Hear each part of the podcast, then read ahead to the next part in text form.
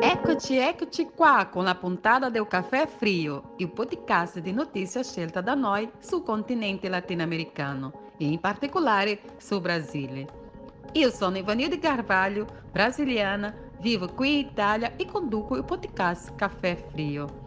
Dall'altra parte dell'Oceano Atlantico, in Brasile, abbiamo Francesco Guerra, italiano, e il nostro analista che ci offre un approfondimento sulla principale argomenti della stampa del continente latinoamericano. Caffè Frio è una collaborazione tra il Comitato Italiano Lula Livre e il blog latinoamericano. Prima di iniziare con l'analisi di Francesco di questa puntata, non posso evitare di dare la mia solidarietà ai parenti indigeni che si trovano nell'accampamento per la vita in Brasilia, nell'aspettativa del giudizio sul marco temporale che mette in gioco il futuro dei territori indigeni brasiliani e la sopravvivenza dei nativi. Aspettiamo con ansia questo prossimo mercoledì, unendoci al loro grito Marco temporal não. E ricordiamo che la lotta, la resistenza per esistere dei parenti indigeni ha più di 500 anni. Dopo questa parentesi torniamo alla rottura tra il potere costituzionale e il colpo di Stato che è tornato a agitarsi minacciosamente in Brasile. Il prossimo 7 di settembre, la giornata della indipendenza del Brasile, sembra essere un giorno decisivo per l'attuale congiuntura politica brasiliana. Ma quanto c'è di vero tutto questo e perché sta accadendo? E questa minaccia di golpe che torna a agitare il paese ha base reale, Francesco? E quale esito potrebbe avere un golpe in Brasile?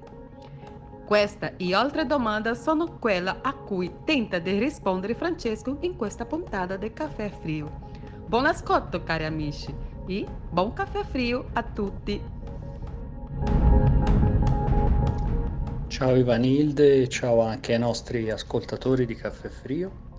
Dunque, che cosa è successo queste due settimane che non ci siamo sentiti in Brasile? Molte cose, quasi tutte riguardanti la possibilità o meno di un golpe diretto da, da Bolsonaro, però accanto a questo si è imposta all'attenzione pubblica la questione del cosiddetto marco temporale, riguardante le popolazioni indigene che sta ancora tramitando presso il Supremo Tribunale Federale di Brasilia che credo per la prossima settimana avrà una risposta da parte dei ministri. La questione più preoccupante, al di là di ogni cosa proprio, è la questione della possibilità di un golpe diretto da Bolsonaro. Ci sono stati vari segnali nel corso della settimana segnali come per esempio l'allontanamento da parte del governatore dello Stato di San Paolo Doria di un alto rappresentante della polizia militare di San Paolo perché aveva assunto una posizione a favore di Bolsonaro nelle reti sociali. Qui in Brasile i militari, quindi anche poliziotti militari eh, in attività non possono manifestarsi a livello politico su nessuna piattaforma pubblica. Ora, eh, questa questione del golpe io fino a poco tempo fa la ritenevo impossibile, mentre adesso sono più realista, nel senso che non credo che per esempio per le manifestazioni previste per il 7 settembre vi, sarà, vi saranno particolari problemi, se ci saranno eh, scosse all'ordine istituzionale in Brasile non saranno scosse ehm, improvvise, cioè non è che dalla sera alla mattina si passerà dalla democrazia a un eventuale... Eh, tra l'altro non so nemmeno come definirla, dittatura militare, dittatura di Bolsonaro con, su, supportato da, dalla polizia militare e da parti dell'esercito anche questa cosa, anche su un eventuale dopo, la questione è piuttosto aperta. Eh, no, non credo a tutto questo. Io credo che, che Bolsonaro sta eh, lentamente spingendo la situazione verso un punto di conflitto con le istituzioni democratiche e quindi, eh, diciamo così, questo è un processo che poi sboccherà, a mio modo di vedere, in un, se non altro in un tentativo di golpe da parte di Bolsonaro. Francesco, ci spieghi meglio in cosa consiste questa scommessa? E Bolsonaro conta su qualche appoggio per realizzare i golpi? Tentativo di golpe da parte di Bolsonaro che cosa significa? Significa che, significa che io credo che per le manifestazioni del 7 di settembre, eh, previste per il 7 di settembre per celebrare l'indipendenza brasiliana, accadranno probabilmente scontri, accadranno problemi, accadranno discussioni, dibattiti, eccetera. Il piano golpista di Bolsonaro credo che è ancora di là da venire Ora, quello che provoca i dubbi maggiori è la questione relativa a chi poi potrebbe appoggiare questo golpe ed eventualmente anche possibili obiettivi. Chi potrebbe appoggiare questo golpe, a mio modo di vedere, c'è una larga fetta della società brasiliana che rappresenta una sorta di area grigia, cioè voglio dire, sono soggetti, soggetti anche soggetti istituzionali che non metterei la mano sul fuoco su quello che potrebbero fare qualora un'iniziativa golpista di Bolsonaro prendesse corpo, di qui io credo, ecco, direi da, di qui a un anno, grosso modo. Quindi la manifestazione che dovrebbe preoccuparci non sarebbe quella di questo 7 settembre, ma semmai del 7 settembre del prossimo anno. È un terno all'otto tentare di capire cosa verrà in Brasile nei prossimi mesi, ma certo che la minaccia golpista di giorno in giorno si fa più reale, anche perché ci sono delle spie eh, che mettono in allarme. Primo fra tutto il fatto che Bolsonaro non sta, al contrario di quel che sta facendo Lula, non sta affatto lavorando al, ad una sua possibile rielezione, cioè non sta affatto tessendo alleanze in vista di eh, diciamo così, di una base elettorale di appoggio. Anzi, credo che se si facesse un, un, sondaggio verrebbe fuori che probabilmente Bolsonaro negli ultimi mesi ha usato più la parola eh, golpe e rottura, e, e rottura de, dell'equilibrio democratico piuttosto che elezioni. Questo per dire che eh, io sinceramente non vedo altra possibilità di eh, sbocco per il bolsonarismo, ripeto, da qui ad un anno che non sia eh, uno sbocco golpista. Sbocco golpista che però non deve essere inteso come, come un golpe mm, vecchia maniera, al contrario, per esempio, del golpe del 64, in questo caso l'esito di un eventuale golpe, almeno fino ad oggi, sarebbe probabilmente un esito negativo per Bolsonaro, cioè le istituzioni democratiche brasiliane, a mio modo di vedere, resisterebbero. Qui però entra in gioco la grande scommessa eh, di Bolsonaro, quella di plasmare questo golpe da qui a, per così dire, un anno.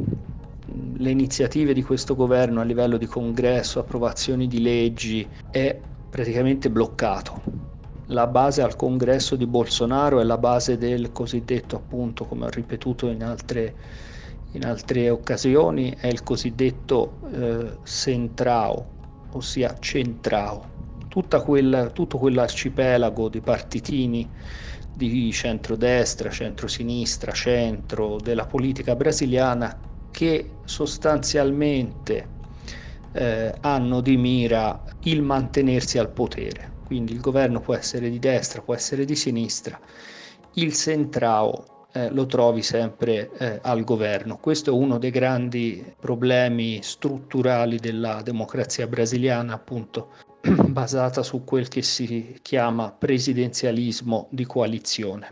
Ora però, tornando al discorso del golpe, il, il congresso sta, è fondamentalmente fermo e l'appoggio del, dei partiti di centro a Bolsonaro è un appoggio tutto giocato sull'interesse, quindi dal momento che a loro viene meno l'interesse di stare al fianco di Bolsonaro, potremmo tranquillamente trovarli un domani alleati con Lula per eh, far capire un po' la connotazione di questi partiti.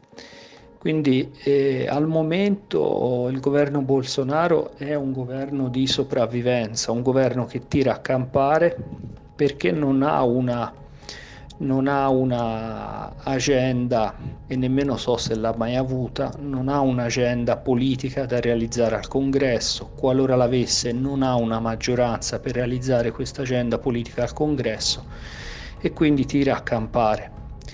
Oltre a questo, eh, il, il conflitto istituzionale oramai è palese. Abbiamo la commissione parlamentare d'inchiesta sulla pandemia che si sta svolgendo al Senato, che mattoncino su mattoncino sta costruendo una, diciamo così, sta ricostruendo tutta la mafia, veramente mafia, dei vaccini, avente di mira l'acquisto dei vaccini, che si era creata al Ministero della Salute e che una, tutta una serie di schemi che conducono a alleati di Bolsonaro e allo stesso Bolsonaro, perlomeno a livello di crimine di responsabilità, ma mh, già circolano informazioni con riferimento a un possibile coinvolgimento di Flavio Bolsonaro, il figlio primogenito del presidente in, una, in, un tentativo di acquisto di un vaccino che peraltro non ha,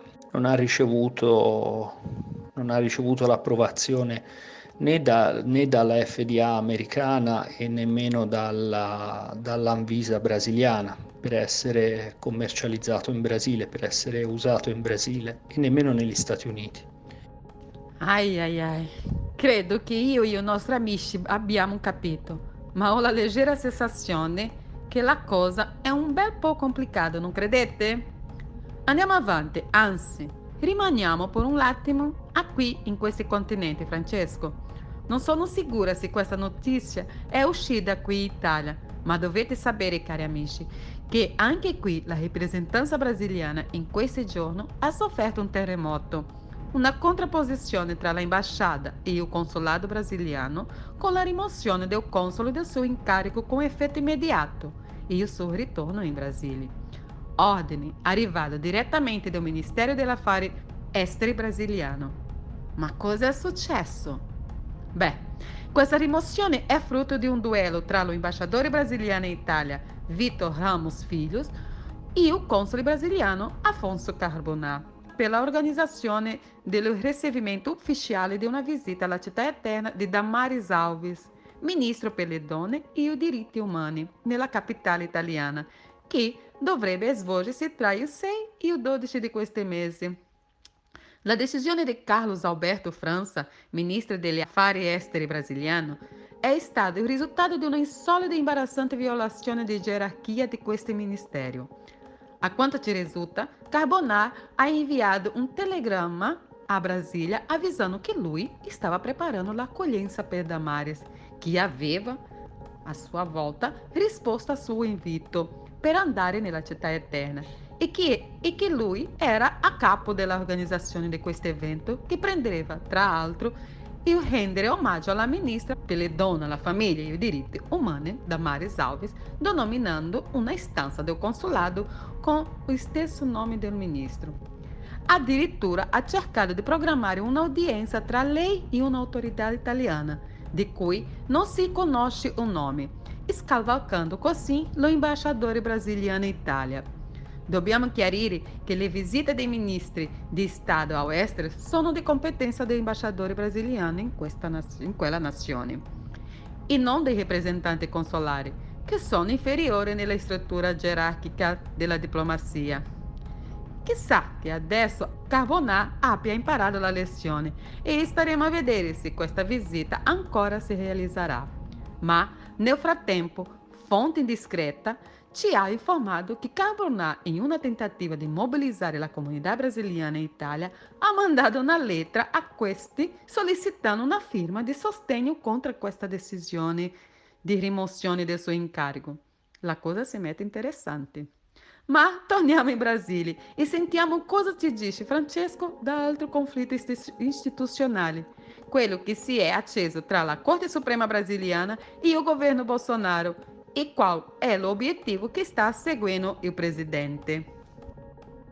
Per quanto riguarda poi lo scontro maggiore, lo scontro maggiore è tra la Corte Suprema, il Supremo Tribunale Federale di Brasilia e Bolsonaro. A questo proposito ci sono, ci sono diverse indagini aperte, soprattutto dal ministro Alexandre de Moraes, eh, nei confronti di Bolsonaro che potrebbero, che potrebbero portare, diciamo, condurre a guai seri potrebbero rappresentare guai seri non solo per Bolsonaro, ma per esempio l'inchiesta su, sulle fake news conduce dritti a Carlos Bolsonaro, il secondogenito del presidente, il cosiddetto 02. E in tutto questo, in tutto questo ripeto, il grande, il grande punto interrogativo è capire cosa per cui ad oggi non abbiamo gli elementi, capire chi sta con chi per fare cosa. I militari, a mio modo di vedere e anche da quello che alcuni amici e colleghi brasiliani mi hanno detto, sono, sono molto più divisi di quel che non appaia a livello di dichiarazioni pubbliche ma più di tutto vi è il problema della, delle varie polizie militari eh, presenti in Brasile. Si parla grosso modo di 120-140 mila persone armate, allenate ad usare armi, che eh, sono bolsonaristi fanatici e che qualora Bolsonaro invitasse alla sollevazione popolare contro il Supremo Tribunale Federale e contro quella a suo modo di vedere è il golpe del Supremo Tribunale Federale contro eh, contro i brasiliani, queste persone sarebbero persone, diciamo così, eh, armate e a, a, a briglia sciolta a livello sociale. E accanto a questo poi ci sono gli altri corpi di polizia, quali la polizia civile, la polizia federale e le forze armate tutti questi corpi, eh, ar- tutte queste forze armate messe insieme eh, superano senza, senza dubbio le 150.000 unità. Poi c'è tutta una serie di persone che non sono un numero trascurabile, al contrario, sia tra le forze armate sia persone diciamo, civili armati che eh, rappresentano diciamo, una sorta di zona grigia e Bolsonaro vuole lavorare su questa zona grigia. Vuole lavorare su questa zona grigia in che senso? Nel senso che lui sa bene che ad oggi per tentare un eventuale golpe a lui manca l'appoggio, manca l'appoggio de, eh, della popolazione, mancano i numeri, ecco per, per un golpe in questo momento in Brasile. Quindi l'obiettivo di Bolsonaro è L'obiettivo di Bolsonaro è alzare il fuoco dello scontro eh, progressivamente, cercando di arrivare al punto di eh, avere dalla sua parte una nutrita schiera di eh, persone che lo appoggiano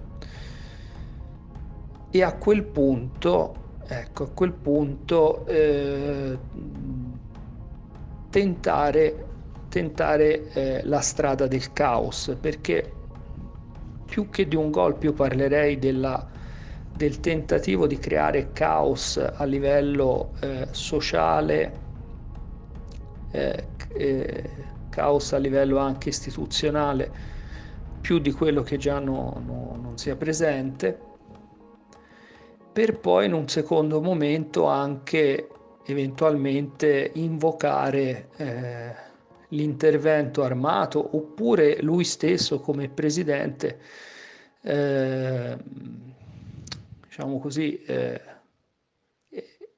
emanare un decreto emergenziale con riferimento all'ordine pubblico. La, la democrazia brasiliana prevede questo tipo, di, questo tipo di legislazione di emergenza e in quel caso lì, in quel caso lì poi diciamo eh, la, la strada, la strada del, del, sovvertimento istituzionale sarebbe, sarebbe aperta. In questo momento Bolsonaro sicuramente non ha i numeri e non ha i numeri perché, eh, perché il rigetto da parte de, della popolazione è molto alto nei confronti di Bolsonaro, si rasenta il 60% e anche i sondaggi lo danno, lo danno eh, gli ultimi sondaggi lo danno al 64% se non mi, se non mi sbaglio di, eh, eh, lo danno come perdente alle prossime elezioni con, con qualsiasi scenario, quindi con qualsiasi avversario. Eh, in, diciamo, in un, nell'ordine di un 64%. Eh, questo vuol dire che il, il, rigetto comunque è nell'ordine del, del 60, 60 e, e, poco più eh, della, della, figura di Bolsonaro, il che fra l'altro è anche poco considerando la, la disumana genocida gestione della pandemia che questo psicopatico che, che ha la presidenza eh, ha fatto. E, ehm, quindi io credo che eh, da, qui, da, qui, a un anno la, la situazione apparirà più chiara. Eh, ciò nonostante credo anche che Bolsonaro non ha oramai più carte da giocare e nemmeno sembra interessato ad avere altre carte da giocare. Eh, la, carta, la, carta, da giocare per Bolsonaro è quella del suo avvertimento sociale violento secondo una eh, diciamo secondo un cammino diciamo una sorta di via crucis delle rotture istituzionali da fare affinché poi il, eh, eh, quello che possiamo definire eh, come, come, un golpe diventi una sorta di eh, scelta obbligata per la popolazione. Quindi quello, quello che occorrerà vedere da qui a un anno saranno gli sviluppi delle indagini eh, soprattutto che stanno transitando al Supremo Tribunale Federale di Brasilia. Sarà da vedere anche se il procuratore generale Aras, che fino ad oggi ha fatto diciamo così, gli interessi della famiglia eh, Bolsonaro eh, dal momento che è stato, è stato eh, diciamo, approvato di nuovo come per altri due anni alla Procura Generale della Repubblica. Vedremo eh, se questa nuova approvazione, che fra l'altro è passata anche dai voti della sinistra, quindi se questa nuova approvazione significherà anche un cambio a livello di, eh, a livello di eh, scelte che, procu- che, il procuratore generale della Repubblica Aras farà con riferimento alla famiglia Bolsonaro, ciò di cui sinceramente dubito. E poi, e poi sarà, sarà fondamentale vedere se questo processo di ricerca del consenso da parte di Bolsonaro eh, avrà successo o meno. Credo purtroppo che da qui a un anno se ne si vedrà di tutto in Brasile e occorrerà stare attenti anche a insomma, situazioni molto tipiche a queste latitudini tra eh, aerei che cadono, incidenti o o suicidi misteriosi, eccetera. Quindi è una situazione, è una situazione preoccupante per la democrazia brasiliana che è aperta a vari, a vari scenari. Ecco. E in questo momento io credo che la necessità più grande sia quella di appoggiare le iniziative eh, del Supremo Tribunale Federale e soprattutto le eh, inchieste, i filoni eh, di indagine aperti da, dal ministro Alexandre de Moraes perché in questo momento il Supremo Tribunale Federale, malgrado tutte le critiche che gli si possono muovere, però davvero sta eh, esercitando il ruolo di guardiano della democrazia. E quindi, quindi occorre che eh, l'appoggio al Supremo e alle sue attività sia totale perché se Bolsonaro riesce a dar forma a ciò su cui sta lavorando, che appunto è creare le condizioni per la rottura istituzionale, allora le cose possono prendere davvero qualsiasi,